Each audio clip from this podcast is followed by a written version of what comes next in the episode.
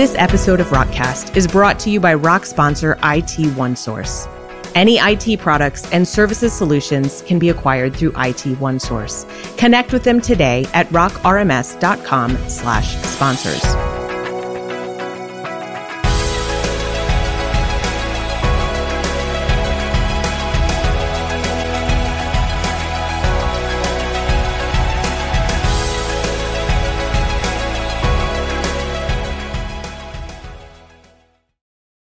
Thanks everybody for joining us. We're going to kick this off. Thank you all the attendees who are here with us this morning. So you've joined us for the Lead Through It live panel, and this is sort of the culmination of the last few weeks of uh, working with the Rock community as everybody is relearning how to do church in new ways. And we imagine that some of these ways will stick and some will go back to uh, what used to look like normal a little bit when this is all over. But this is an excellent time for collaboration. And we have really seen the community shine in entirely new ways. Uh, that it could. So we wanted to bring together some of the churches we've been speaking with to share some of the exciting ways that they've been working um, so that we can all learn from each other and start to share some of the things that are bringing success in each of our areas. So this morning, um, we are going to talk with um, four very uh, helpful people in our community that you've probably all seen at one point in time or another. We will go through, the format will look like this. We will introduce each speaker and they'll share a little bit about the things that they've been doing at their organization. Um, and then when we're done with that, we will take questions through chat. So you should be able to see a chat window um, on the side, or you should be able to enable that with a button. If you put your questions there, we will answer those. Um, but we'll ask that you hold those questions till the end so we've gone through everyone. Otherwise, we could be um, having so many questions come through at the beginning that by the time we get there, we could we could lose um, some of those questions. So do use the chat window, um, not the Q&A button. Go ahead with the chat. That will be great. And uh, that's where we'll answer all those questions. So let me start out with a couple of quick announcements. Um, one is that we have been trying to collect a lot of great information that churches are putting out and the information that we've been able to put together, the solutions we've been building for churches, and put those into two central locations. So you will find all of that information on rockrms.com slash coronavirus, where we're posting about the tools that we're putting out as an organization. And then if you follow our blog and social outposts, you'll also see some of the community focused uh, content that we've been helping uh, pull together as well. So those are two areas you'll want to keep an eye on as we're learning more and um, understanding what it is that churches need to be doing to reach people in new ways. I also wanted to mention that you'll hear a lot about technical solutions today that are working in addition to ministry solutions if you hear about technical solutions and they sound great, but they're a little beyond what your organization either has the time to focus on right now, or they might be outside the scope of what your staff um, is able to work on, we do have a great community of rock partners. So I would encourage you to uh, engage with someone, maybe even for a, a short term uh, help as you operate through what we're working on. Um, that said, we have um, a consulting arm of what we're doing as well, and they're all fully trained on all the new t- tools that we've put out as an organization, and we also have the capacity to help. So, first, let's start with some introductions. I'm Emily Foreman. I'm with Spark Development Network, John Edmiston is also with Spark Development Network. You've probably uh, heard us on a podcast or seen us before. We're so thankful that you've tuned in here. We think this is going to just be a really empowering, incredible event today. Um, I'd also like to introduce Frank Grand with NewSpring. A little wave there, Frank. You see him in the picture at the top of your screen. Tyler Vance with Life Church. Uh, Chris Nelson with Traders Point Christian Church. Adam Hahn with LCBC Church. So these are our panelists today, and we have some really great things to talk with you about. Now we're going to get started with Tyler this morning. He does have um, a hard stop in a little while that he'll have to step out for. So, Tyler, we spoke on the phone last week and you shared with us some really exciting things that are happening at Life Church right now, and the way your organization has just positioned this as an absolutely incredible opportunity that's putting people at that intersection of where their faith is really important and they suddenly have more time in many cases, unless they're on the tech team at a church right now. Um, so you, you've been sharing with us some things about um, live streaming, about using social media differently, about the things you've been doing to help other churches So you mentioned that that uh, your organization has been stripping branding out of children's curriculum and even out of some weekend messaging, so that other churches who don't have the same technical capability still have good content for their organizations. Just some really huge ministry opportunities. And one I, I think everyone's going to want to hear about is how Life Church has been actually calling every attendee because that struck me as very significant that your uh, organization was able to to do that. And then, if you don't mind addressing some of the internal effort categorization that you did before this even came up or was on our radar, that's kind of helped you guys hone what's most important and what to work on. Yeah, you gave me, uh, thanks, Emily. You gave me like a, a really wide bucket there uh, to, to jump into. Thank you guys for putting the call together. Um, John, Emily, what you do with Spark and, and Rock RMS and how it serves the local churches phenomenal, and it's why we're kind of gathered here today. And I don't want to lose sight of that. So thank you guys for having us all um, and and and putting together something for the community. Um, and ministry looks different today, and it's difficult and it's hard. And we all are technologists, so we love that church technology is kind of the forefront now. But that doesn't mean that uh, we're not people centric and and space between people is hard and so of all the opportunities i want to talk about today i just there are in the context of this is a hard season and if you're in a place where you feel like it's a hard season it's okay uh, you're not alone and just to encourage you to lock arms with people around you and if you can't lock arms with people around you because they're drowning or feel like they're drowning too there, there's a larger community that's gathered here um, with some of that. But um, we are seeing some incredible ways for the way that God is moving. Uh, a month ago, uh, Church Online was an expression of what the local church could be. And in many cases today across the world, it is the only expression of what the local church can be. And uh, uh, as far as we meet in a digital space. And so some of the cool things that we've seen are uh, 19,000 churches that have signed up in the last couple of weeks for the Church Online platform. Um, last week we saw over six million people attend Church Online, um, and then we've we've seen last weekend, and this isn't during the week numbers. This is just the weekend. We saw 31,000 salvations through the Church Online platform, which is just incredible to see what God is doing um, and the opportunity that's there in our everything around us is about um, fear right now. And when people get a sense that their world is turned upside down, uh, thankfully they look to to God. And in many cases, invites are the easiest they've ever been. From a digital perspective, the barrier of entry to coming to church is the lowest it's ever been. We think walking in a building is a great thing. If you are unchurched or you've, you know, not been to church in a long time, the the barrier to walking in a building is pretty high and so we have such an incredible opportunity to invite people in to hear about the hope of jesus and that he offers that uh, especially in the midst of a time where there's seemingly little hope in the world um, and so uh, just a reminder today in the in the breath of that um, but from a from a technology perspective we're all trying to figure out what does church look like in a digital sense? And so, uh, a couple of the things that we've done, uh, you see us try some midweek services, trying to do kind of a stripped down version of what church is, just to kind of continue a touch point with our people. All of our campus pastors are utilizing social media in an incredible way.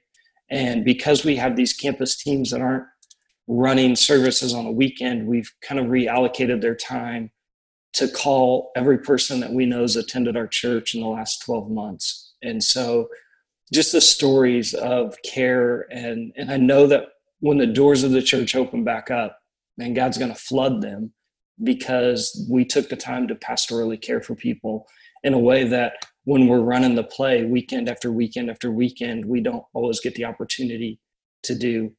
Um, but at the same time, we know that there's some churches that are coming online with Church Online platform. They're entering a digital space for the very first time. And so what we did is we went back and um, all of Pastor Craig's messages um, going forward were, I say that give some grace here. We're we're trying it out. Um, we're stripping all the Life Church branding off of it, so we're basically recording our weekend message twice and putting that in a prepackaged church online instance for those churches that don't have the ability, they don't have camera equipment, they don't have uh, a way to record their pastor, so that they have a generic branded message that they can get across to their church and continue to reach their church, have their own chat, have their own things going on with that. And so it's not a life church product, it's a product of their church. It's just using our message. Um, we also recognize that, man, one of the big gaps we saw was that church online has been around for 12 years now, but there was no online kids curriculum. And so uh, we went back and in a couple days re-recorded all the intros and all the places where we would have a teacher in a classroom do any kind of presentation and put that packaged it together. And it's available on open network for free download. Um, and so you can send that out. You can distribute it however you want. So you have a kids curriculum for um, um, for your church to use. And so I, I know my wife and I, a couple weeks ago, found ourselves we're now our kids' uh, school teacher, we're the lunch lady, we're recess duty, and now we're their small group leader. Um, but it makes church possible, and I think that's really stinking, um, stinking cool. And so it's just the mindset of how do we shift opportunity after opportunity, see where the gaps are, and step into them as quickly as possible. Emily, you mentioned a couple months ago, we had done an activity as a team of just prioritizing the things that matter, right? And so we actually did this as an entire organization. Uh, and, and if you're taking notes, here's two or four tiers that we put everything into. Tier one would be anything that's absolutely mission critical. And you might rethink what absolutely mission critical is. Um, I, I, put it as the reason you get paid or the reason that your job exists. Um, tier two would be very important and strategic. They're they're things that might move the ball forward, but they they don't aren't necessary for your job to function. Uh, tier three is meaningful but not vital. That that means that it might be a good opportunity, but it might not be the right time to take that opportunity. And tier four is meaningful but externally initiated and lower priority. These are the things that kind of are thrown across the fence at you. And I know in technology life, we have a ton of stuff thrown across the fence at us. And so what we did as a team is we had already been through and we knew what the tier one priorities for us were. So we kept those in play and we eliminated everything else and allowed our team to incredible to, to shift in incredible ways um, the data side of my team has shifted to open network and they're they're helping churches gain metrics around things and our site reliability engineers they actually moved off of all their individual teams and are focused on an individual product right now and and so you see the ability to shift and move as a team where those are some really stinging cool ministry opportunities um, that we're in front of um, it's an exciting time in the church it doesn't mean that it's not an easy time in the church. It's a hard time, but it's an exciting time where we're seeing God move in some incredible ways. Um, and so, Emily, does that cover does that cover the bucket? Uh, That's very wide and great. So I think what just really stands out to me in all of that, Tyler, is the the fact that you honed down to your tier one most important efforts, and that happened uh, earlier to set yourselves up for success as a whole organization. And then out of all of that, in the midst of this kind of crisis that churches have found themselves in, you're reaching out to every person. Your teams have been calling everyone who's set foot on a campus or attended that that's in your database. And you're also helping provide for the Big C Church. And the duality of both of those having top priority and having so many people's efforts immediately focused to them, I think says really great things. Yeah, we're still a local church um, and and technology doesn't it, technology enables that but it doesn't eliminate that yeah that's incredible thank you uh, let's talk to frank. So frank at new spring we've seen some really cool things happen that you guys have done lately. So a lot of churches are talking about things like how to get my service um, into uh, up on the web live streaming. How do i get live streaming services? And new spring in fact has pivoted entirely the other direction and has some new things that that you've been doing on the front of breaking up your messaging differently how you offer your services how you've re-envisioned your homepage in fact to be the center for uh, services. Um, and so we'd love to hear more from you about what some of those strategies and directions are.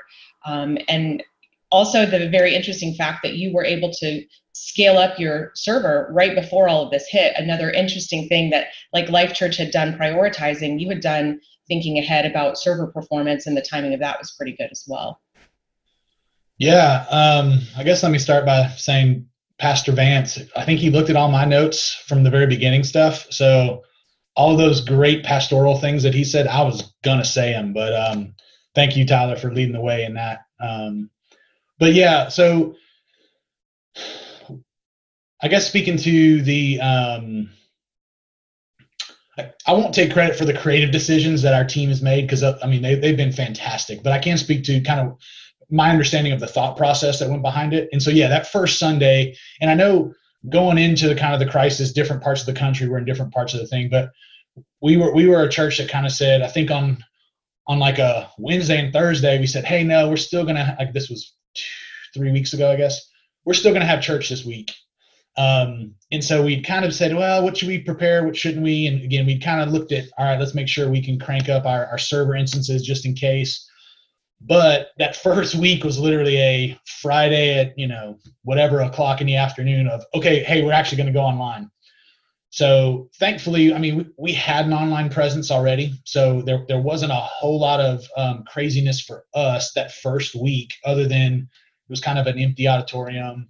Um, actually, a lot of our staff were there, which raised a lot of questions of, hey, I thought we weren't supposed to meet. Why, you know, but we had some staff there to help. But but pretty quickly kind of realized if work from home was going to be a thing and, and if for sure it was going to be a longer period of um, you know not being able to gather on a Sunday, we kind of thought through well, what can we do to make to still make this excellent. So one of our core values I mean we want our gatherings to be the best experience of the week. So whether that's virtually, whether that's in person, I mean, that, I know that's just that's just the tenant that our creative teams always try to hold. So we went to on demand, and you know, I know at least from the technical side that that's way less complicated. You know, we didn't have to worry about sim live and how to how to set that up and which one to record and how do we process all that. The message was pre-recorded and anybody could watch it at any point. One of the questions we had was how are people going to react to that change? You know, so it's not like a hey, I have to log in at 9:15 or 11:15 or whatever it is to watch. Um, and I, don't know that we've collected a ton of data, but at least the data that the subjective data that I've heard is people have really liked.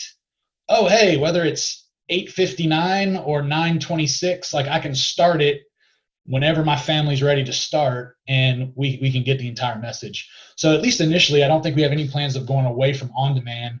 Um, and it's and it seems to be working out really well. Um, another piece of that was and so we're, we're kind of we're we're branding everything like new spring at home i mean that's the idea like hey we're still going to do church you know it's just going to be at home so that's that's kind of our branding is everything's new spring at home so again, going going back to I can't heap praises enough on our creative team and our teaching teams of, um, and I you know I'd love to take credit but can't. Where you know they're saying, hey, well let's let's take one of our spaces and it's actually our volunteer headquarters areas where the film they do the filming now, which already had a lot of soft seating and kind of had a living room feel, and they made a quick little kind of mock studio, um, and we do a worship set in there. Um, so I mean, again, I don't. I think it's just that idea of we're going all in on this aspect of it's New Spring at home, and so we want it to look like it would be at home. Um, they even tried something different that I wasn't even aware of until until the first service came out. But the sermon is is structured differently, so it's not just a straight you know 20, 30, 40 minute sermon. Um, it's kind of broken up into chunks, and then we kind of even put a little okay, hey, pause pause the video and now discuss this which the first week I'll admit was kind of strange. It was just me and my wife, and it was like hearing the message, and it's like, we'll talk about that. And so we kind of like, okay, we talked about it. But now, kind of week three is last week. Was really kind of cool to know that that was coming, take an opportunity to, you know, we would discuss the sermon maybe after church on the way home or something prior, but having a spot in the middle. Um, so I think we're hoping that that's that's just a way to better engage and again, kind of make it feel like this is just church. It's just church at home. Um,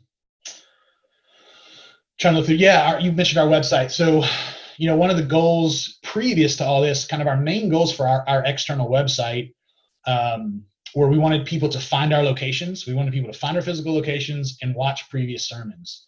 So, kind of everything was driven around those two things.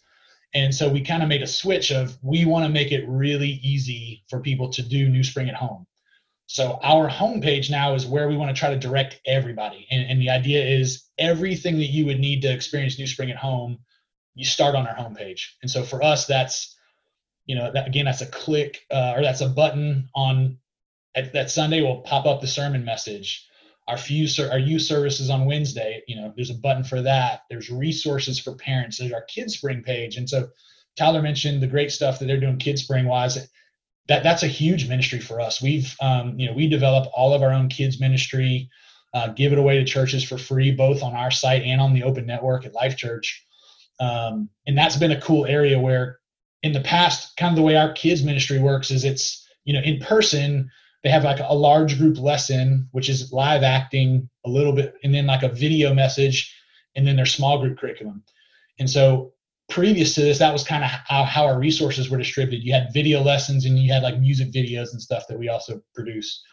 What they what what KidSpring was able to to do pretty quickly was our the series we're in. We call it best. The current series we call it Best Day Ever. It was our Easter series. So they quickly pivoted and said, "All right, now we're we're going to create a new series called Best Day Ever at Home." And they actually reshot all of the things that would have been live in person and we package it up. Now it's just, hey, here's the preschool set and here's the elementary set. And then there's, um, like Tyler's mentioned too, it's been cool. We, we're putting out like parent guides, you know, which is, I think in, in, you know, in person, that would be like the small group leader guide. We're equipping parents um, to try to do that too. I haven't, I haven't been as brave to try to go through that list yet. It's kind of just been, hey kids, watch the video and let me know if there's any questions. But, but we're working on it. We're working on it. Um, trying to think. So that that's been kind of the biggest the biggest initial shifts we made. And yeah, you mentioned um, that first week. Um, we spent a lot of time with with the Sparkability group, making sure to um, get our pages as efficient as possible. Because you know our, our website, our external website is now in Rock. We did that last year, and we knew we had some performance things that we wanted to clean up. This was a great opportunity and a and a very close deadline of like all right, we're expecting a whole lot of traffic on Sunday. So we were able to uh, reprioritize some of the things we had and uh, and get our website performing as well as we can. So those have kind of been the initial technical things that we've kind of shifted to, and, and so far it's been working great. We've had um, great interactions. Uh, another thing we did, um, we're, we're also doing daily content, and then we're calling it New Spring Daily. So we have a um, we have a, a daily devotion list that we send out through text. I mean, it goes out to about 11,000 people every morning. And traditionally, that's kind of a, a, a, traditional devotional series. But in this week, it wound up working out to where we had like three or four days of whatever series we were in before. And now each morning, that daily devotion, or the, I'm sorry, the New Spring Daily gets texted out to 11,000 people. And again, just sends them right back to the website or in, in, in our app, it opens up in their app. And it's a, it's a four to seven minute video from one of our teaching pastors um, and that that kind of stuff we can film ahead of time, and I think they do. Um, I'm seeing them. I think they film three or four at a time. Our Sunday sermons, we still try to not get too far ahead because everyone's situation kind of changes by the day. We want to make sure our teaching team wants to make sure that we can speak to an issue when when we need to for the people. So it's not like we have all the next eight weeks of our Sunday sermons already already recorded, but I think that was everything, Emily. You mentioned the first time, but I think that's kind of how we've we've tried to attack it so far. Yes, I think that's that's a great summary, and thanks for sharing that, Frank. It's been interesting to see how uniquely that your creative teams and your leadership teams and your tech teams have focused things a little bit different than other churches, and it seems to be having great success. So, for those of you who haven't seen that homepage, completely re-envisioned church on demand, that you should check out at newspring.cc. Is that correct? Is that your great? All right. Um, let's talk with Adam next. Adam, um, at LCBC, I think we could describe your uh, culture as being really uniquely attendance based. Um, and that's one thing that maybe not every church has in common with yours, but has been something that you've had to then pivot on because attendance means something different now.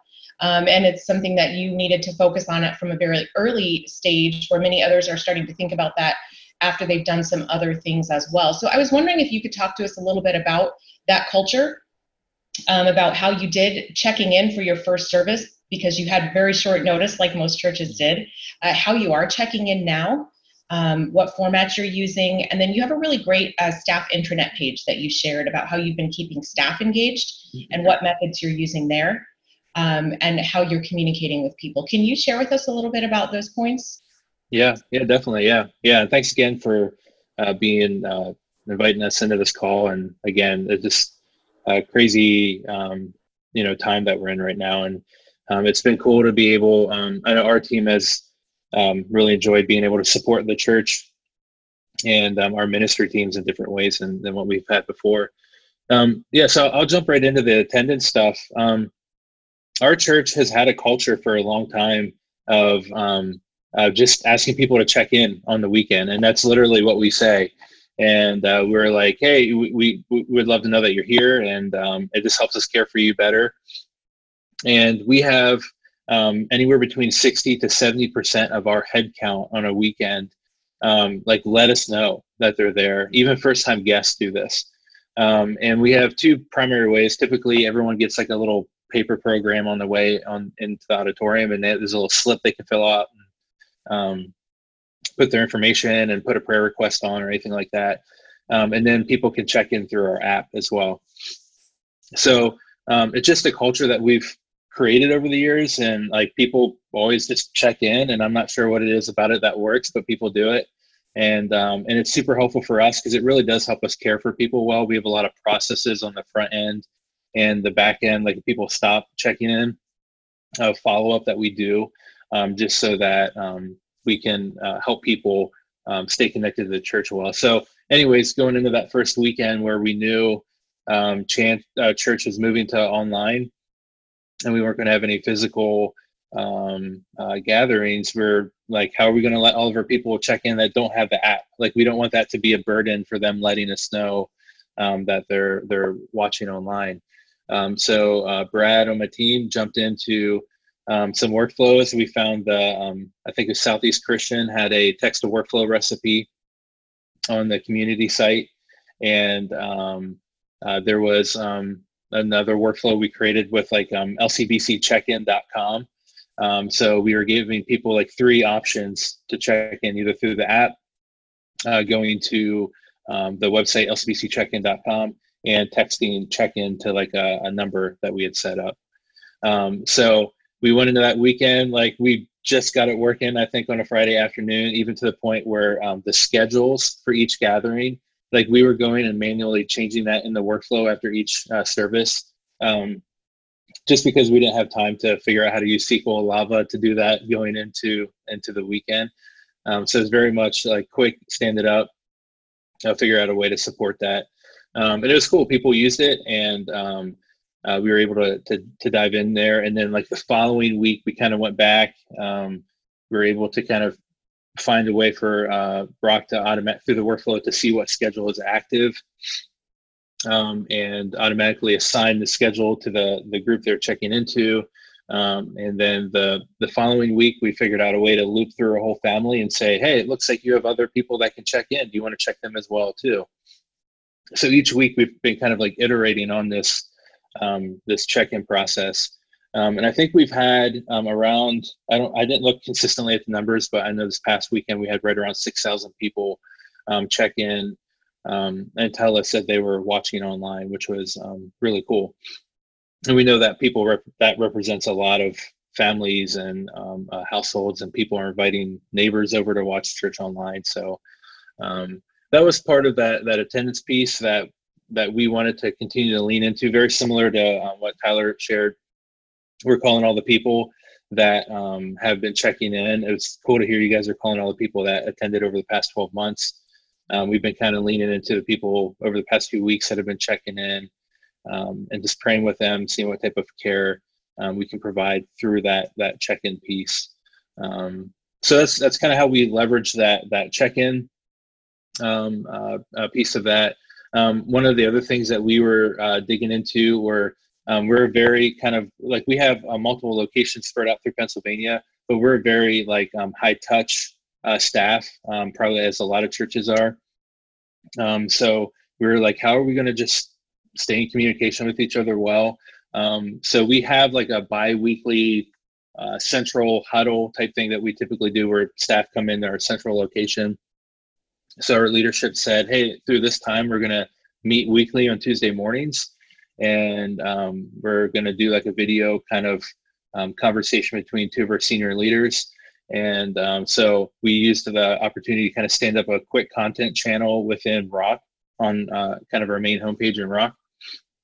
And as staff log in on a Tuesday morning, they see uh, that morning's uh, huddle um, link show up and they can click in there and watch that stream of um, that 30 minute meeting where our leaders are kind of giving us direction for the week. We're talking about what it's like working from home.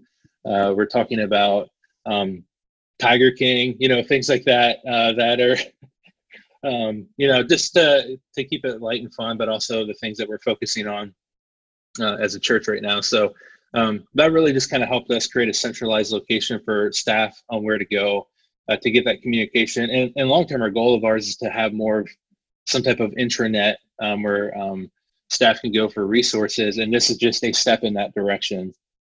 And honestly, over the past three weeks, a lot of the projects that we've been wanting to work on over the next year um, kind of got slammed into like a two week window where we're figuring out um, how to stand up TV apps, how to do a lot of different things um, around digital initiatives that now our church is counting on to to keep moving forward each week. So, um, and then uh, the other thing was just how do we communicate well with our people?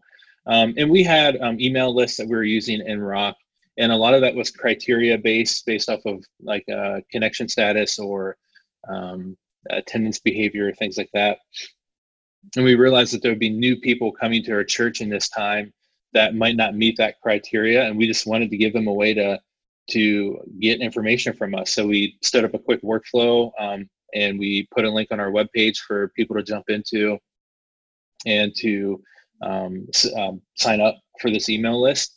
Um, we've done another one where um, in this past week where we're doing like a daily thing called a song and a prayer uh, where our worship leader and a campus pastor kind of share a song and a prayer and people can sign up. And in the past three days, we've had about 5,000 people sign up um, to get that um, content on a daily basis uh, delivered in their inbox. So, just some cool ways in which um, we're leveraging that um, uh, type of setup to be able to communicate with our people well.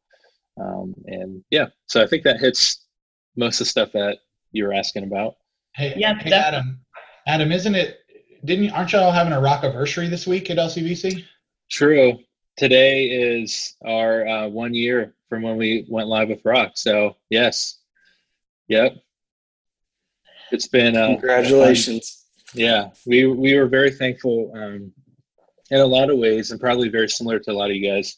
Um, a lot of the conversation has been um, look at all the stuff that God's been preparing us for over the past year or two that lead to this, um, to lead to the situation that we're in today, either from like a technology standpoint on our end, to we had a big financial peace university initiative last year and there's people that are like i have an emergency fund now and that's helping us get through this time. Wow. so it's been very cool. So yeah today's our our one year rock anniversary. What are the odds? That's awesome. Congratulations Thanks. Um, I, it's so relatable to hear you talk about. We just had to get this out in two or three days, so we did what we had to do, and then we've been iterating on it every time. Um, I think everybody is in that position. So thanks for sharing a little bit about that because it's completely relatable, and it's interesting to look back and realize that some of our best innovations and our best creativity happens when the constraints are so tight that it looks like it's impossible. I think people are really rising to the challenge in that. So thanks for sharing some of the things you've been doing in that area. All right, Chris, um, from Traders Point, we would love to hear from you. I know when we spoke last, you mentioned some really interesting things that your organization's been doing to step into some of the social gaps that we have with people.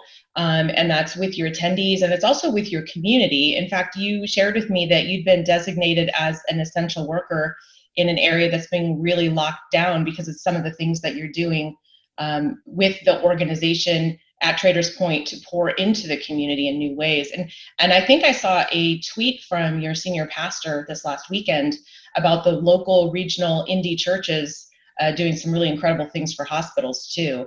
Can you tell us a little bit about what it means when your campus is open and how your pastor is encouraging everyone to to step in and to fill some of these gaps? Yeah, um, man, I, I really want to echo too just what Adam said at the end of of uh, his talk there. We we have talked a lot as a staff just about us for such a time as this, right? Like we we feel like we've everything's been leaning this direction and we've done all this preparation and we look back now and see man like that it's amazing how god prepared our church for this time um, our one year anniversary is coming up in about another 45 days um, so totally with you on that there adam so for us it's all about posture. As a staff we, we talk the executive team is adamant um, hey social distancing is real. We need to be safe. We need to keep our people safe. But as the world leans back we are going to lean in as a church. And we say that exact phrase all the time. Um, internally to our staff we say every day we say every campus is open right now. We are just only meeting online so what you do is even more important right now because your campus is open and it's in some ways harder to get to you and in some ways easier. So figure out how to leverage the technology that we have to get things done. Um, we've been we have a great relationship with uh, local law enforcement across a bunch of different jurisdictions. We we use those guys to help with parking, all kinds of stuff, and we have leaned into that relationship over the last several years. Um, and so it was really great to be able to, as as the restrictions got tighter and tighter here in Indianapolis, um, you know, the Surgeon General just singled us out as a potential new hotspot. So that's always what you want to hear. Um, but we were able to stay in touch with law enforcement, and we're thrilled, you know, that our, our local sheriff in particular um, believes that what we're doing is is incredibly essential, um, and so has has enabled us um, to have some special protection during this time just to make sure that we are able to to get into the office if we need to to do things that we need to do. Still maintaining all of the cdc guidelines you know still keeping it under 10 people all of the distancing protocols. Um, but that's been really helpful and has allowed us to step in with the medical community really hard. Um, what we did on day one as soon as we knew hey we're going online we're going this everything's going to have to be digital um, we the executive team formed. Uh, they added a couple of people to it, uh, me as the CIO, and then our comms director. And they basically said, okay, like, what do you need? Like, let's lay out all of the church's resources and let's knock down any barriers. So we created a daily meeting where we meet with the executive team and just we, whatever we need. Um, they they tear down barriers for us, point us in the right direction, help us make quick decisions, and then we can go execute. Um, we took a look at our staffing across the whole organization and uh, tried to identify people that we thought would have more margin um, or maybe their job was strictly physical. And we uh, we kind of got to to pick and choose some people that we felt like could really help us move our initiatives forward um, on the technical side. Um, and we waited a week and a half to do that because we knew the first week we were just going to be heads down, didn't even have time to bring on new new um, new headcount. But for us, what we we already had this kind of concept of a rock star team, which is people in every ministry area of the church. There's at least one person that um, contributes to these monthly meetings. They have their own. We use Microsoft Teams pretty heavily. They have their own Teams um, Microsoft team that they communicate in, and they stay up to date. So we doubled down on that group of people. Uh, we're on version 8.7, sadly, of Rock. Um, and we want to start doing some texting workflows immediately. So we're we're trying to do our typical one month upgrade process. We're going to try and get that done in about four more days. Um, so we've we've uh, doubled the size of the Rockstar team. We've asked all those people to really start helping us with testing. Um, and we so we've got one person kind of laying out all the test cases and then telling everybody to charge. Uh, and of course, people are are hungry to do that. They see we're really clear in our communication about this is what we're trying to build on the other side. Um, so let's let's get really um, specific with the win and clarifying that so that our people can can charge after it. So that's been really helpful. Um, the other thing we did, we we know that we're we've been streaming for quite a while, um, and thanks Tyler, we use we use some of your uh, your services as well. I think does everybody like I, I think everybody does. Um, so uh, for us, what we did, uh, we know that there's a lot of local churches that don't have that opportunity. Um, so what we did, we were very fortunate. Again, I, I, work with with a bunch of rock stars. I mean, I, am I'm, I'm blown away at, at the creativity and the people I work with. You know, kind of echoing what Frank said. Just there's some really talented people on our staff. And our facilities team immediately jumped in and learned all of the CDC guidelines for how to how to properly clean a space, um, how to limit the spread of, of COVID. And there's some really specific guidance from the CDC and the World Health Organization on that. So they learned it, and then we stood up uh, one of our one of the places where we record every once in a while. Um, it's right near an exterior door, so we kind of secured that space and offered that space up to local pastors that that maybe don't have any of the equipment or the facility. And there's two days uh, a week now that we open those doors in a scheduled time frame and allow those pastors to come in and, and record their church's message. And we package it all up and we use church online and and uh, help them get all of that set up because again for our team that's uh, that's not a very complicated process because we've been doing it for a long time and for some of them, it's the difference between their church meeting and not meeting. Um, so I'm also really glad to hear about some of those other Life Church resources. We're going to be, I'll be sharing those with a lot of folks as well. Um, but so that's been huge for us. And um, one of the things that we talk about because we're we've got this posture of leaning in, um, it's made it easy for us to go out to our congregation and say, look, uh, we know a lot of you don't necessarily do giving online or giving regularly online and we need to continue to resource the community through this experience. And we have a huge network just because of the church that we are. And and so we've actually seen giving go up um, since since this started. Last week actually was one of our biggest weeks it was our biggest week of the year. Um, and we're able to turn those resources very quickly and put them back into the community. So our lead pastor is doing a he was doing like a live at five we've we've scaled that down as the crisis is kind of continuing on. We're trying to make sure we don't do information overload to our people. Um, we think there's a lot of noise right now on social media. Um, we internally we kind of have a running joke of what's the funniest uh, COVID email you've received from a vendor, like the person you least expect to send you something. Uh, that's been pretty great. There's some fantastic examples out there. So we don't want to just fall into the noise. Um, so we've toned that down a little bit. One thing we were able to do, we have a lot of great surgeons and doctors on our staff. Um, one that is right in the battle. Uh, he works at our downtown location. Um, he's a former elder as well, just an amazing guy. And we were able to kind of partner with with him. We found another organization here in town, and uh, that was able to order masks, N95 masks, which, if you all know, those are really hard to get your hands on right now. Um, and we we found out we had the the finances set aside. We were able to move really quick. Um, and then our lead pastor, uh, Aaron Brockett, just he's got a cohort that he started as soon as the crisis started of other local pastors um, of some of the larger churches, and I think it's kind of open as well. Um, but he was able to get on the horn with um, all 12 of them, pooled our resources, and we were able to turn that into 200,000 N95 masks that are already approved by the Indiana Department of Health. We should be getting those in very soon and getting those right down to the front lines. Um, and we already have a plan in place through that same supplier. They are able to produce a lot more. Um, we're hopeful to turn that number really big, really fast.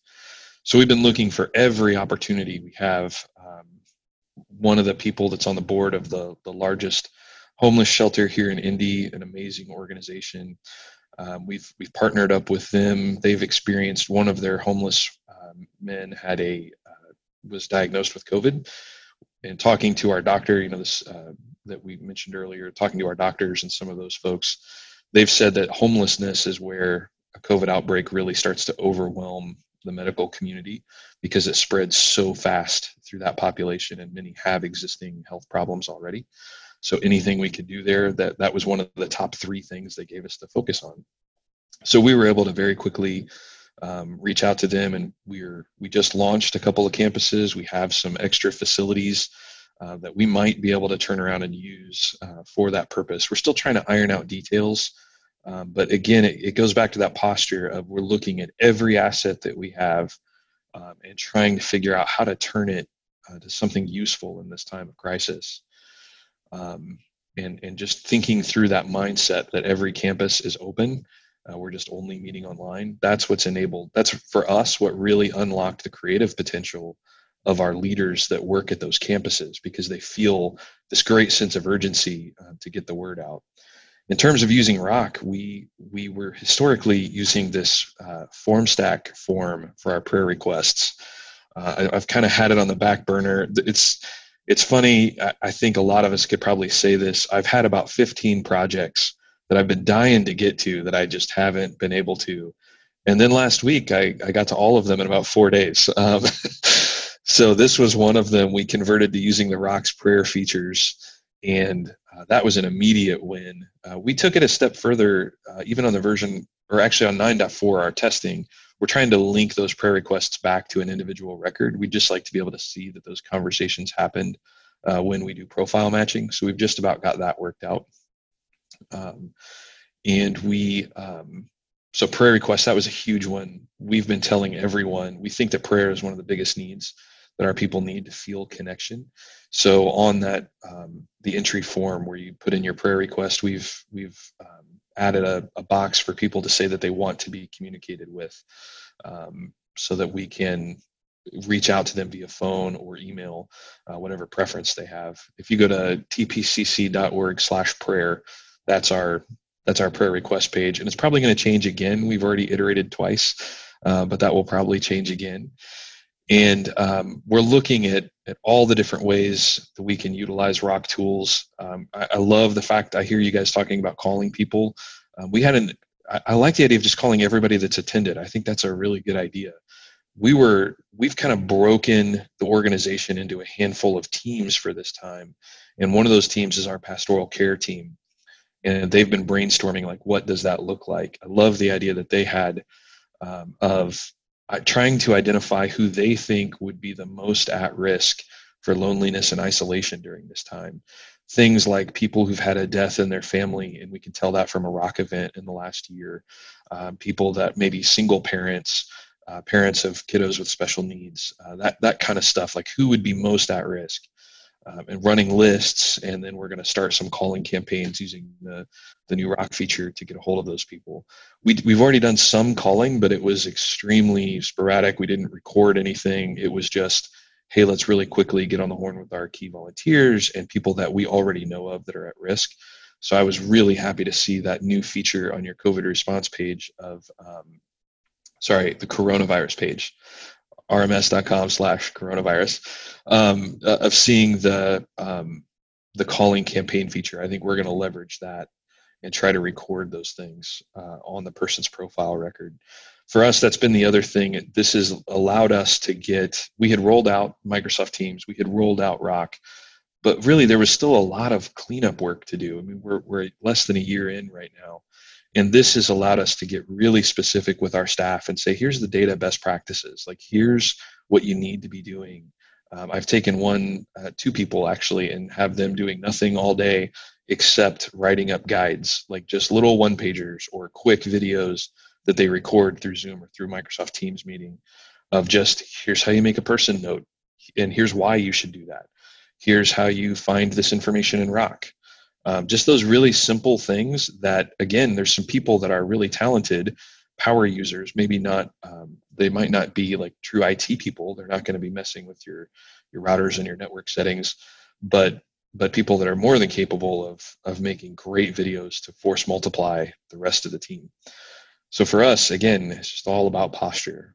Did i cover everything you'd asked emily I think you did. That's fantastic. It's so exciting to see churches that are reaching further into the community when so many people are spinning into chaos. It's it's really something to see this, and this is happening across the rock community. Thanks for sharing what that looks like at Traders Point. Yeah, and I think that's that's one of the things we have a group of people also that's on a prayer team, and that's a large part of what they're doing is praying every day just for guidance and how we might lean in. Uh, this is a time when the church is really needed and if you're watching this video, if you're sitting on this panel, like you're here for such a time as this. That's true. Thanks for the reminder. and that was also a good lead in to uh, John, who I'd like to ask to speak about some of the things that he's been leading our tech team through in response to what we've been learning as we've been talking to churches. Um, he has been uh, turning around and working with our technical team to very quickly pivot the work that's being done internally uh, and develop the tools that have been needed most by churches as quickly as possible and look for the fastest way to release those uh, to the community. So, John, could you share with us what that's looked like? Yeah, definitely. I, I think I, I agree with everything that everybody's saying that these are hard times and we have a choice. We can either freak out or we can run forward. And I, I, think it's important to look back in history and see a lot of the companies that we look at today, the ones that we admire the most, uh, we either started or grew during the hardest economic times. Um, you know, I think back to like a Procter and Gamble, uh, just a regular soap company until the Great Depression and they chose that time to lean in to, to innovate uh, and market in new ways. And even today, we still have concepts like the soap opera, which was created by them during those times. And I think, you know, hearing what all these guys are talking about, these are the things that we're going to continue doing. Um, they're going to be no, new normals for us. Uh, some of these new tools and technologies and, and just ministry concepts. And so I think we can look at this in terms of an opportunity. Yeah, it's it's hard times. It's it's not the way we, we'd like to, to innovate, but it really is the catalyst that helps the, the best innovations. Um, and that's what we've chosen to do too, is to is to lead through it. Um, we're trying to keep in mind, and I would encourage all of you to keep in mind, these are historic times. These are times when our grandkids are going to come to us and ask, "Hey, what did you do during you know the COVID nineteen uh, situation?"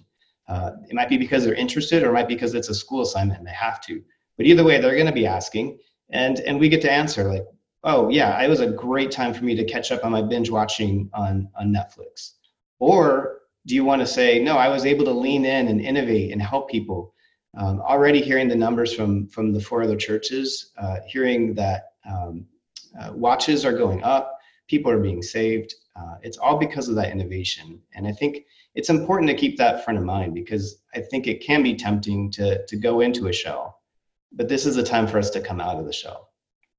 And you know, while we're not a church, we have always prided ourselves that what makes Rock different is the fact that uh, it is a community, uh, and the community is doing amazing things. We're just hearing just little glimpses of that today. Um, but if you go into the community, there's, there's hundreds of other stories that are just so encouraging. And so, like always, we're trying to jump into that trench and trying to help out. And so, in the last week, we have created a few new technologies that we felt were immediately needed. And so, we deployed those uh, even last week. So, one is a connection campaign. So, if you're familiar with the connection tools within Rock, it's a great way of leading someone through a process of, of, of uh, connection, of uh, touching out to them, communicating out to them, providing accountability through it. But we added a tool that can actually help create calling campaigns through that. And so you can find that in, in the Rock Shop um, right now. Uh, already, I think as of Monday, 30 different churches in like 24 hours had downloaded it, and that number I'm sure has grown quite a bit. Uh, we also just released uh, a, a, prayer request a workflow action. Uh, I think Chris is exactly right that prayer is going to be becoming so important over the next few days, few weeks. And so we're looking for new ways that we can get those prayer requests put into the system, get those out to the teams.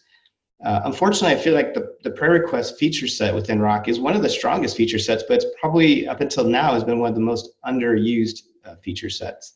Typically, is one of those features that it's always I'll get to it eventually. And I think again, this is a good catalyst to get to it now because it is such an important tool. Um, so again, if you need help with that, reach out. Uh, there's help in the community. There's help in our partners. We can help through Sparkability on that. Uh, and so we're going to continue helping uh, to to increase the prayer capabilities within Rock. We've also been piloting um, some other projects on a on a smaller scale, just trying to test and make sure that they're going to work. Uh, we've been you know playing with some video chat capability where you can uh, capability right into your Rock pages. Um, you know, still on the pilot stages of that, but that's something that we're looking at uh, continuing this week. Uh, we've also been doing a lot of work with performance tuning for churches. Um, as many of the uh, previous folks were talking about, they're seeing a lot more traffic.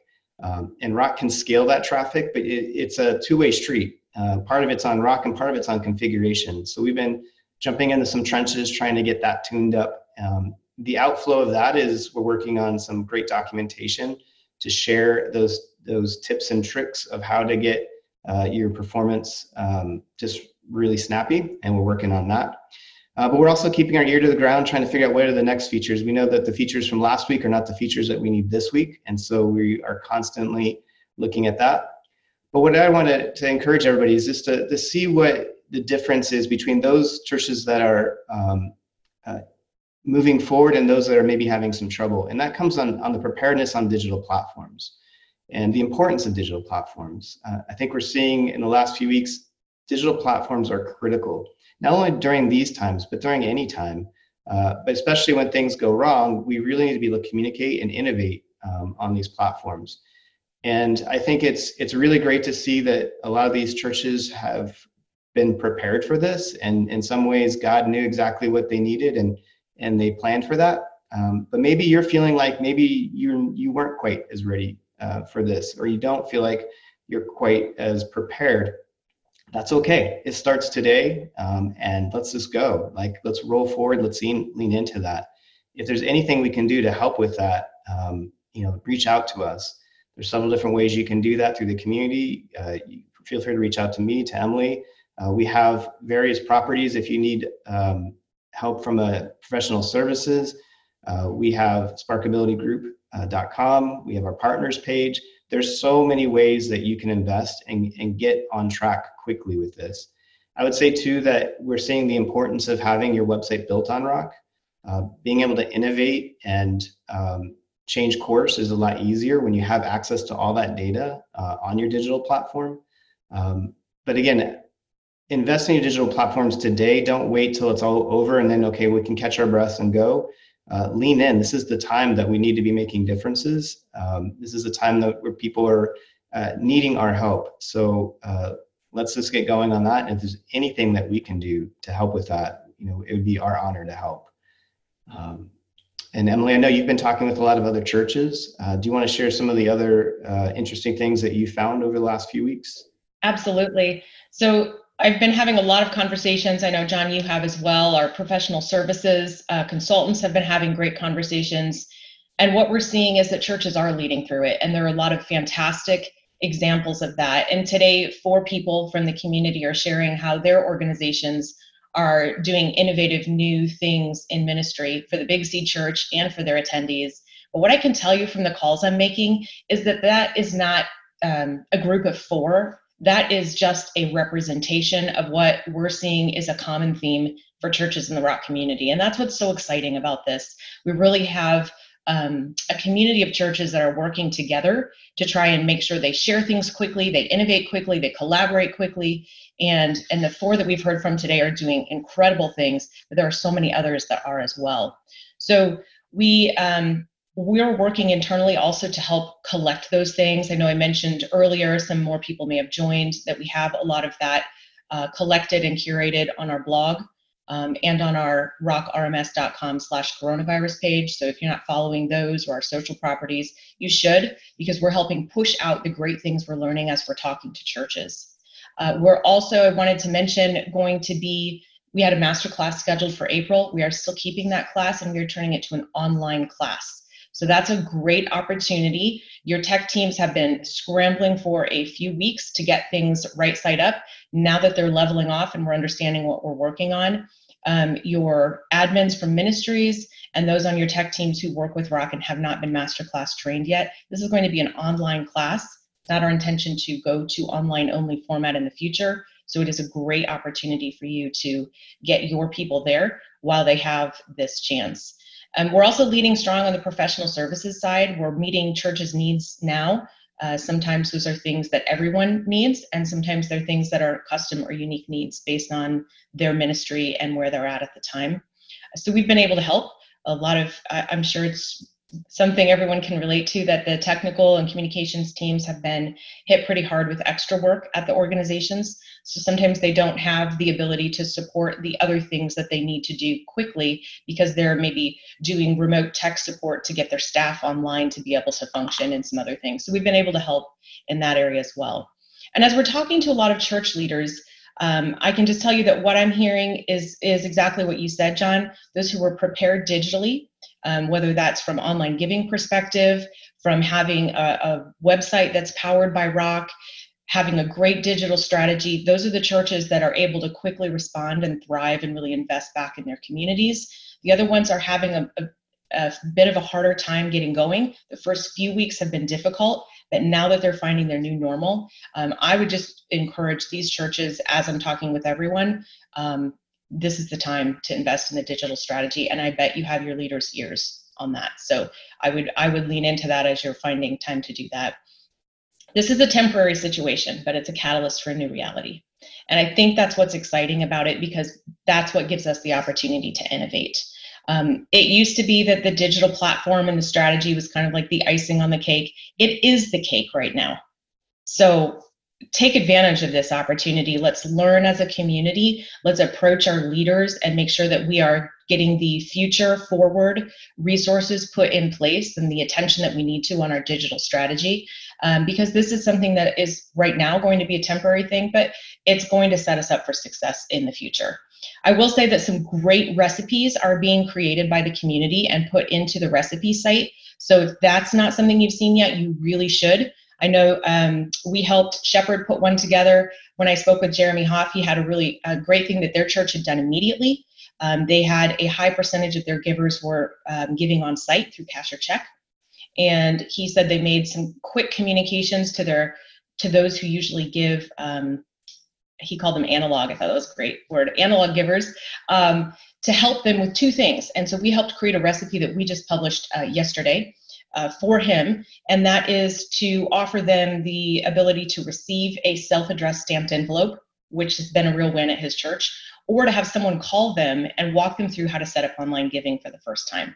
Both of those have been big wins. So if your community's uh, organization is struggling with that, check that recipe out. Um, that is actually on our coronavirus page and we have that on our blog as well. We have documentation written up for how to do that.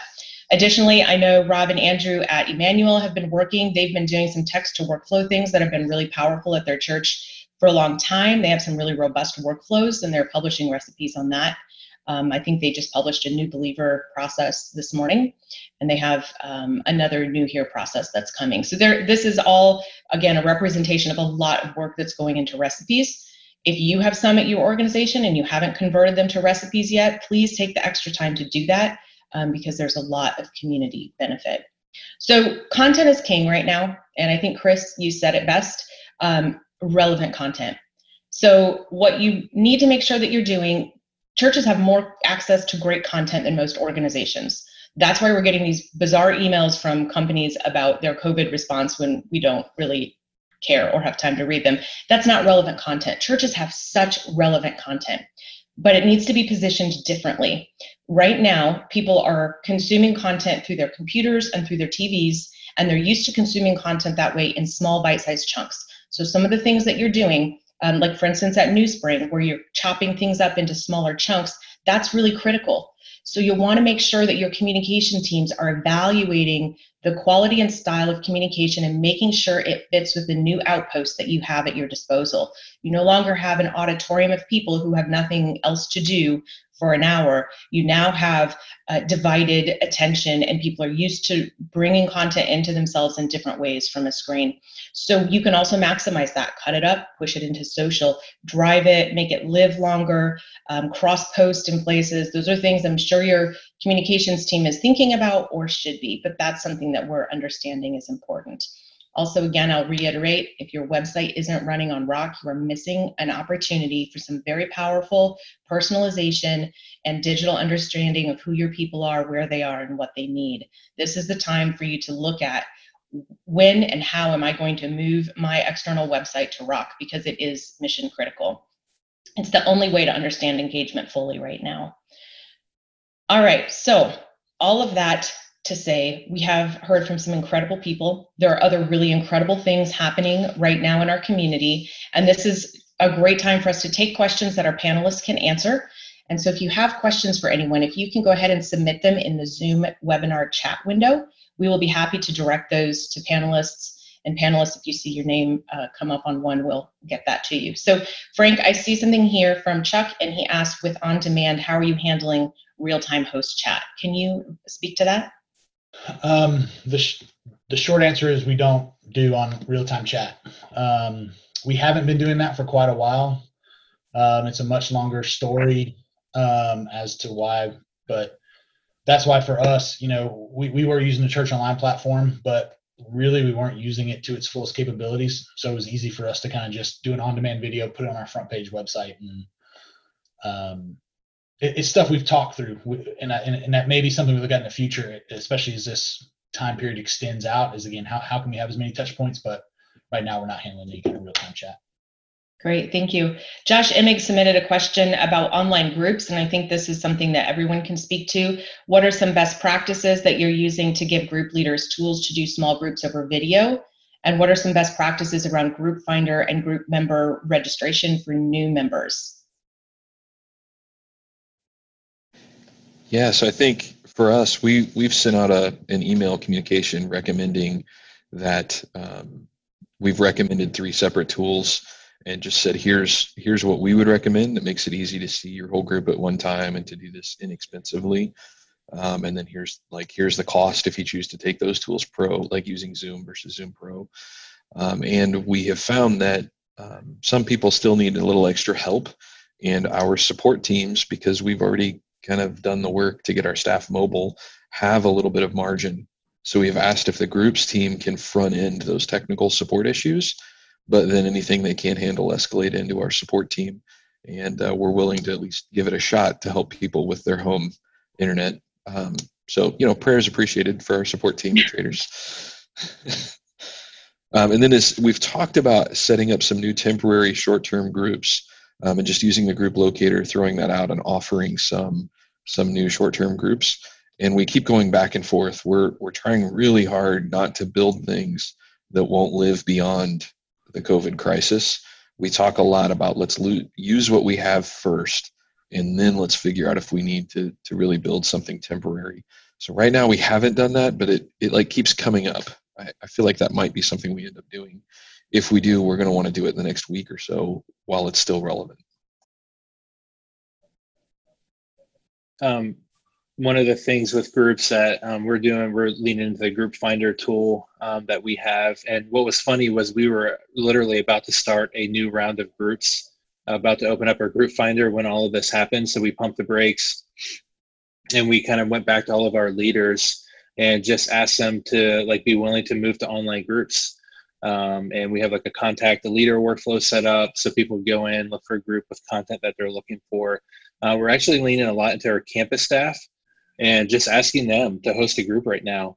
Um, again, like their their priorities and their job responsibilities are shifting drastically because of um, the the current status. So um, we have uh, campus staff jumping into that, and I, I don't know if it's okay for me to talk about this, John, but the one of the you know the plugins that they're testing out is this uh, you know potential like video hosting tool um, so we've been playing along uh, with that a little bit and kind of build in some functionality in our group's uh, leader toolbox. So um, we've we've created some resources for our group leaders to know how to set up a Zoom call or a G chat or whatever. Um, but we showed our teams yesterday how to uh, jump into the group leader toolbox and kind of fire up this um, tool that we're kind of checking out um, with the Spark team, and I know some other churches are um, and showing them like, hey, you can just literally hit a button that launches a workflow to fire off an email to the people in your group, and they can click on that and jump into a video chat together. So um, we're kind of playing around with that a little bit as the the Spark team is, you know, uh, figuring out how that works. So. Adam, here's another question that uh, Gordon Arbors asked about text to check-in. Have you updated that workflow at all with the knowledge that you've gained over the past few weeks?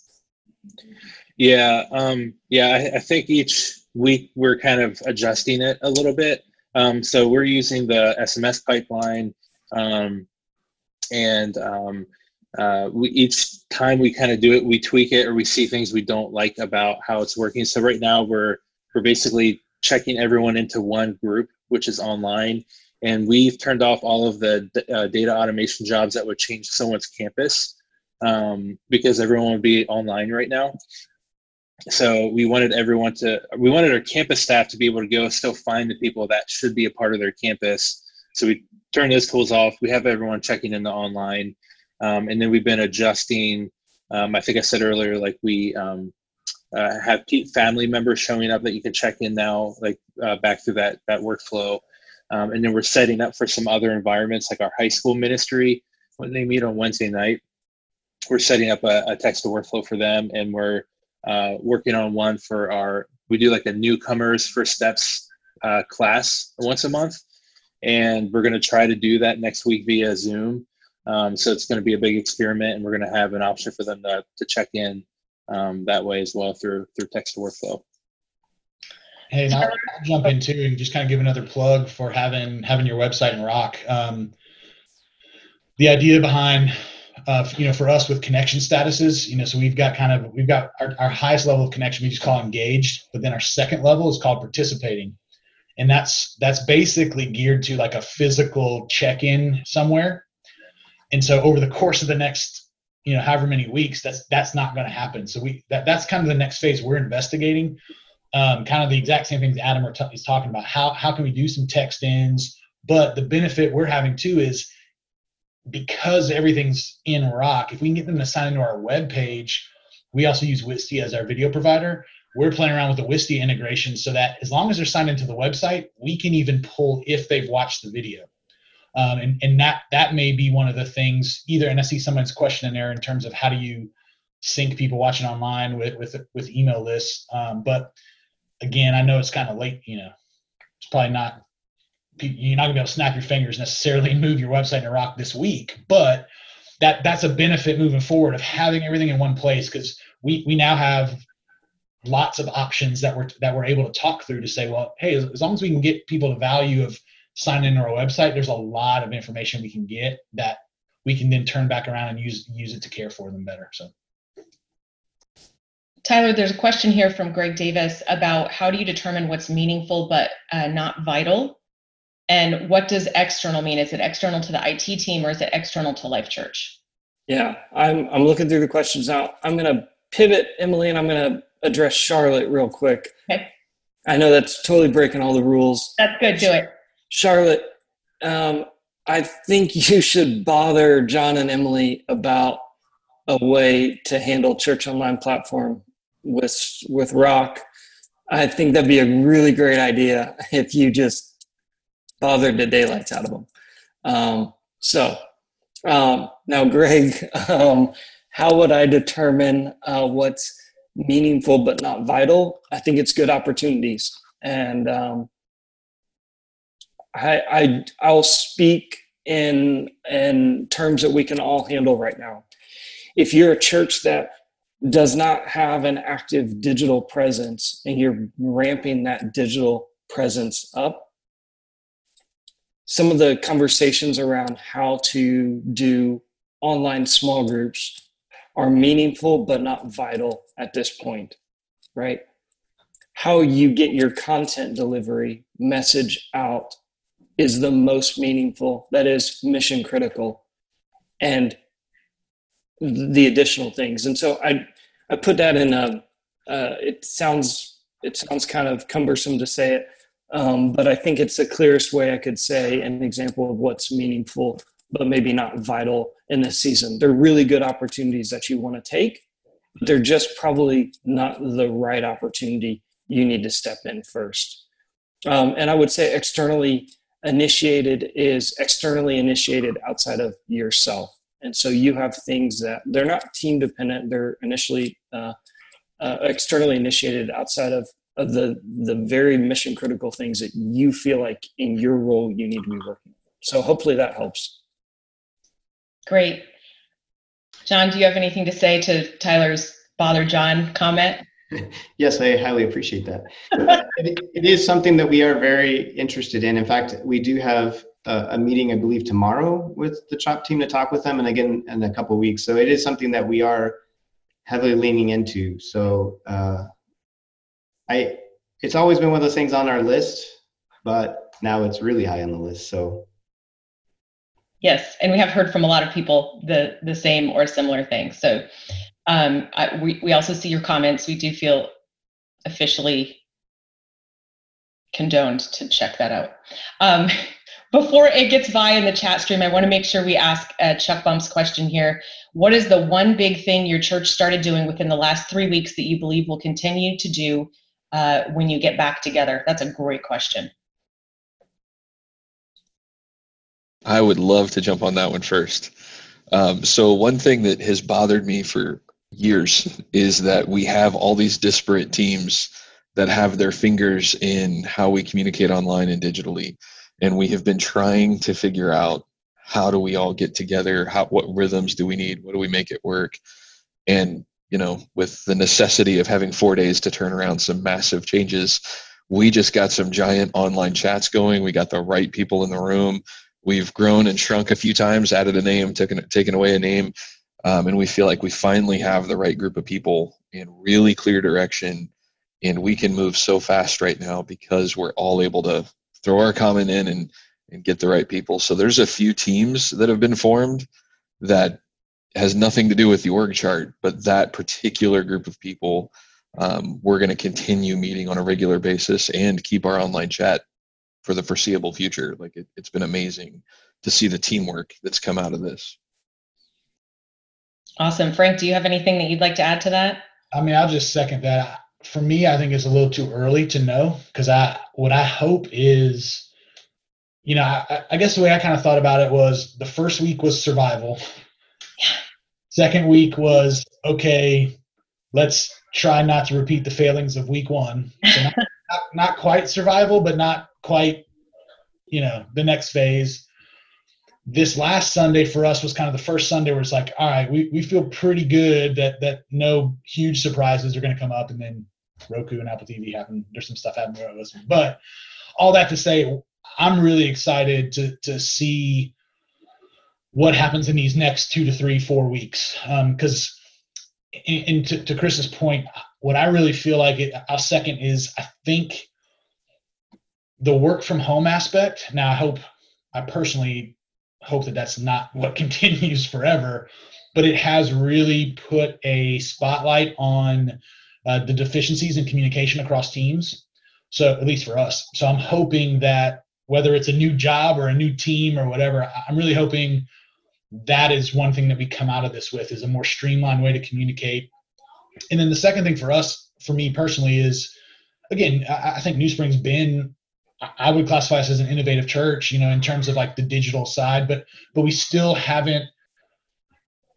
This is forcing the eyes on how do we make the the online experience as and I'm trying to be careful to pick my words, but like as excellent as our in person one. And I think um, I think the innovations that will happen that I don't, you know, and hopefully it's not the technology team that has to come up with all of them right? It's it's hopefully we're, we're there to support everyone else's dreams. But um, that, that's what I'm, I'm hoping is the innovation there. Even when we go back to physical presence we can still keep up a high quality um, digital experience for people and, and, and just have that also maybe not be the forefront for, for NewSpring. I don't know that it'll ever be a forefront thought um, but at least not oh yeah let's make sure we're streaming our service on Sunday. So it's been it's been really cool, and I hope I hope that uh, continues.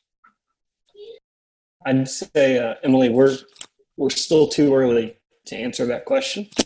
But one of the things that I anticipate is that uh, obviously, with any great shift, systems break, and we're all feeling the pain of systems breaking right now, which usually means that we are able to increase efficiency on the backside of that and so I'm looking forward to that. I'm looking forward to seeing what what areas that plays out into. And I think larger as a church, the the system of church is broken, and so we're going to go back and be able to reevaluate the things that are necessary and unnecessary.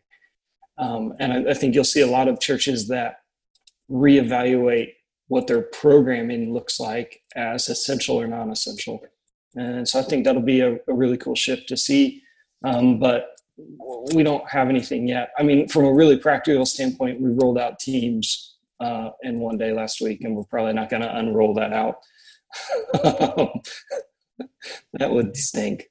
I want to throw another thing out there too. I, I hope stuff like this continues because I think it's easy. It's easy to kind of just be in your own thing and do your own thing. And this has kind of really been a funnel for the Big C Church to kind of go, hey, yeah, we still got our theological differences and what all everything, but digital right now is what everything, everything, you know, one thing we have in common. So I, I've always been passionate about it, but I hope that the collaboration that happens in, you know, throwing it again to my bro crush Tyler down there, like my church has led the way with um, providing that for the kingdom. And so, you know, joining together, having more collaboration amongst churches, just, I mean, even if it's as simple as, I mean, I, I have a, I have four or five guys that I meet with regularly. And I tell you that honestly, the biggest benefit I get, yeah, we share some ministry things and we share, but it's, it's personally like, Hey, I'm sharing prayer requests with guys. Not only we sharing about our church's prayer requests, but I'm talking to guys that really understand exactly what I'm going through, you know, in terms of the work side.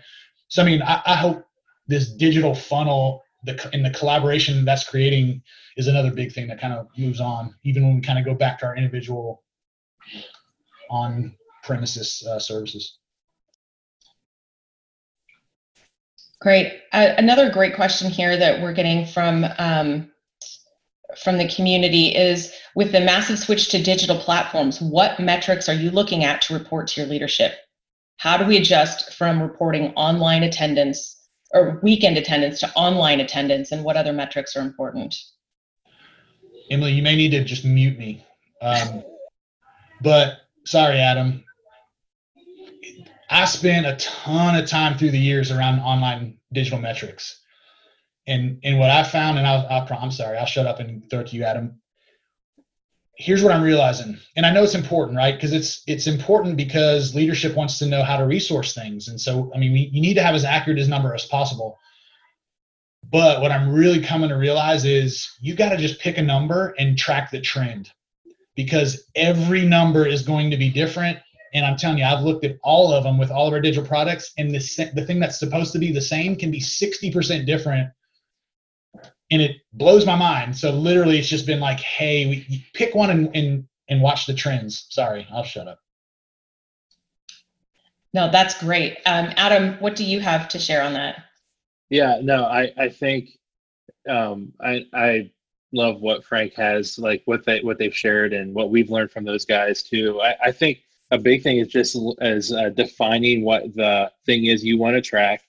Um, so I'll say for us, like we're tracking views and 30 minute views right now is a metric um, uh, for Church Online. But I think part of the struggle is going to be working with your leadership to figure out like what, how does that count towards what we normally count? You know, like butts and seats and and IP addresses hitting a, a you know a web view like are two totally different things.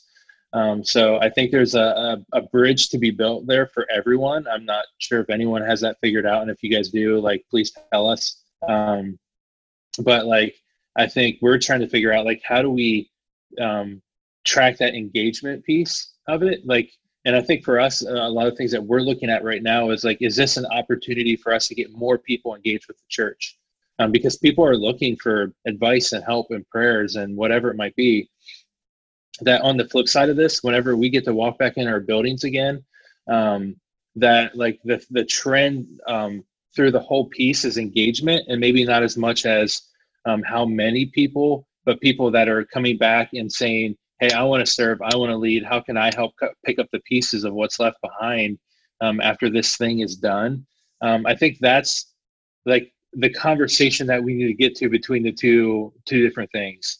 Um, so that's kind of that, um, that's literally what we're trying to figure out right now and, and the conversations we're having this week around that. Fantastic. There's another really good question here about volunteers. Um, so people who have on-site volunteers what are they doing now? Are there new uh, opportunities? How can you use your volunteers? What are they what are you doing with them to keep them connected Chris, do you have an example you can share on that? Yeah, so we've been talking about um, how can we better engage our volunteers. Um, one thing that I'm excited about is now that we're using the Rock prayer module, uh, we're going to be able to build a prayer team that includes volunteers, um, people that aren't on staff, uh, just because of the way that that's built, and because we're we just finished, uh, literally in December, we finished moving our website to Rock. Uh, so because we've done those two things, it's going to make that really easy for us to include the uh, those volunteers. We're also looking at again every one of those initiatives that we have, even the stuff that's in the um, you know the pastoral care. We have some highly skilled volunteers that we think we can leverage there. Um, we have found some of the opportunities we have in our community, like preparing that space uh, for the the homeless shelter. If we end up doing that, um, we think that our setup teardown teams would be very effective um, at getting that space ready and and doing some of the physical work that's needed. So we take um, when we talk about redeployment as a church, uh, we're taking a very holistic view of that and trying to find every method we can to engage um, our volunteers. We looked at our some of our coaches that we have. So we talk about team members, team leaders, and then coaches.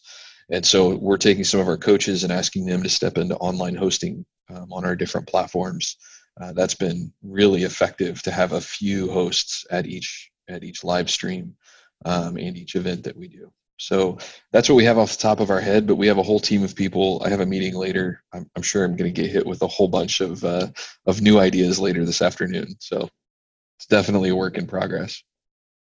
I think uh, Emily, that question came from Mark Henderson at Passion City. Is that right? That yeah. dude's a stud at handling volunteers he handles more volunteers than anybody I know. Um, so ironic, um, but we're seeing volunteers still be engaged in, especially our IT teams across digital mediums. What we've had to do is, you know, add a little bit more security measures so they can get logged in and things like that. But um, it's still pastoral care business uh, that we're running, and so um, we're we're still seeing people that want to jump in. We're seeing people that have a little bit more free time to jump in, and I think volunteers are one of the cool opportunities that's out there in the church to to start to to see some movement momentum, especially in our technical teams. Um, so, to throw out there too, I, th- I think we should encourage our churches to make sure, like, yes, of course, we're gonna we're gonna um, minister to to our congregants, to our attendees. But what I love is is our team, especially from internal staff, we're really talking about like, hey guys, you also your first responsibility and, and the thing that's to be immediately right in front of you more than probably it is without all this quarantine is your family. So how are you leading your family? Um, and that's personally that's been a challenge. And so even to our volunteers, while we're still kind of figuring things out and figuring out what the new normal looks like, that's been that's been what we've been communicating to our volunteers is hey yes we we will we will equip you and figure it out. In the meantime man make sure you're taking care of what's right in front of you and and um, not missing the forest through the trees of all of this extra time you have um, as a family. And that's speaking from a guy y'all probably hear him with four kids running around the house and a, and a wife that's home that's used to not being i mean that's that's not easy and it's not it's not i don't think it's trivial to um, not keep pounding that in, or at least it wouldn't be for me. Yeah, Emily, I, I just want to go backwards one question. I'm breaking all the rules too. I'm not as cool as Tyler is, but I can. I think I can still do it. Um, so, in talking about metrics, we are. I think everybody is struggling to figure out how do you report things online. What we have come up with, and man, I, I would love to see you guys um, post some place where we can have some conversation about this as a community um, as, as, this continues. A lot of these ideas, as a matter of fact. Um, but as we um, as we talked about what we can measure, one of the things we keep coming back to is that less is more. So as an IT and a comms team, we have a ton of things that we track, and it's important for us to track and trend those, and occasionally to show those to our executive team and to some of our other decision makers. But at the highest level, we try to boil it all down to three numbers um, and and then get a one sentence definition for those three numbers and then figure out how to get all the, the metrics from our other platforms to pour into those three numbers. And right now we're doing views, impressions, and then calls to action, which for us right now is prayer. So how many people, how many prayer requests did we have come in? Um, and then as those calls to action change, we'll change those numbers. But but those three are that's how we've boiled it down. And then every time we talk about them, saying the one sentence definition over and over again. Thanks for breaking the rules, Chris. That was really good. Adam, do you have anything you want to mention on the last two questions? I think that's going to be uh, the last of our questions for today, so we can wrap up and let everybody get back to what they need to be doing. Yeah, uh, around volunteers, um, I think uh, we're still figuring that out. Um, I know our teams, um, our campus staff, they've been doing like weekly meetings with their volunteer leaders um, and pulling them into a Zoom call and checking in and seeing how they're doing. And then I'm not sure if they're asking those leaders to go do the same thing or not um, but I think they are asking them to check in with um, their uh, their volunteers, um, uh, the leaders, the volunteer leaders checking with their volunteers. Um, so we've been um, trying to think through from a technology standpoint. This has been an area where we've wanted to leverage volunteers and figure out how to do that. So this is kind of forcing our hand a little bit. Um, how can we uh, do that? How can we leverage volunteers in the church online platform? Um, right now, we have all of our campus staff helping us host on the weekend uh, to help to continue to create that campus um, connection with our teams. Um, but I know on the backside of this, when everyone goes back to their campuses um, on a Sunday and a Saturday night, we're going to have this gap of, hey, we need hosts for chat online. And um, so the time will probably be now that we need to start building those teams um, so people can help support that. So um, we're but we're still very much figuring that out. We're we're using tags in Rock. One thing that we did set up, um, we set up like a COVID care tag, um, and as people are kind of letting us know through our website, like, hey, we want to help deliver groceries or pick up medicine for people, or things that's appropriate for them to be able to help support people in their community. Um, we're just kind of uh, using a, a, campus tag with that COVID COVID care tag in Rock, um, so that our campus teams have a list of people um, that as they're making phone calls to people that have been attending and someone lets us know of a need, they can reach out to that that volunteer um, team. It's kind of like a temporary team to uh, follow up with them. So that's a, another thing that we're doing.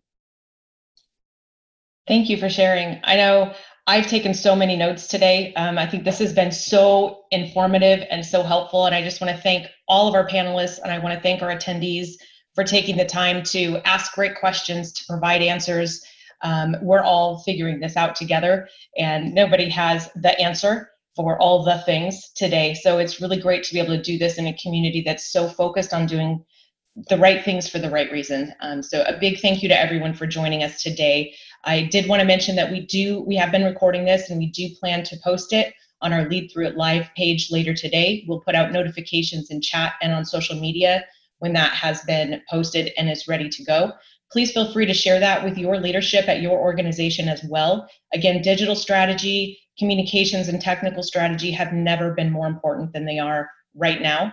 And now that we've passed the first two and a half uh, weeks or so of this crisis, we have the the headspace to think okay what do i do with this going forward how do i take these lessons learned and apply them into best practices and our leadership is listening um, I would also mention again, we do have people that can help.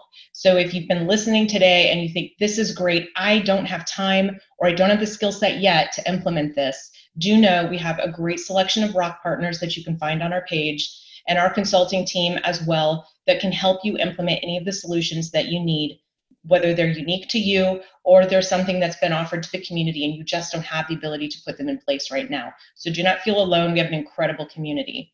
We are also seeing some great conversations happening in the chat. If you did not get your question answered, please go over to the community chat. There is a um, coronavirus tips uh, and discussion or something like that, a chat channel there. Go ahead and pop your questions in there, and um, the community will continue to have that conversation there as well. Thank you again so much. Uh, please join us or have your staff join us at our online masterclass if they have not yet attended we are very, very thankful for the community here, and we know that this is the absolute secret sauce of Rock.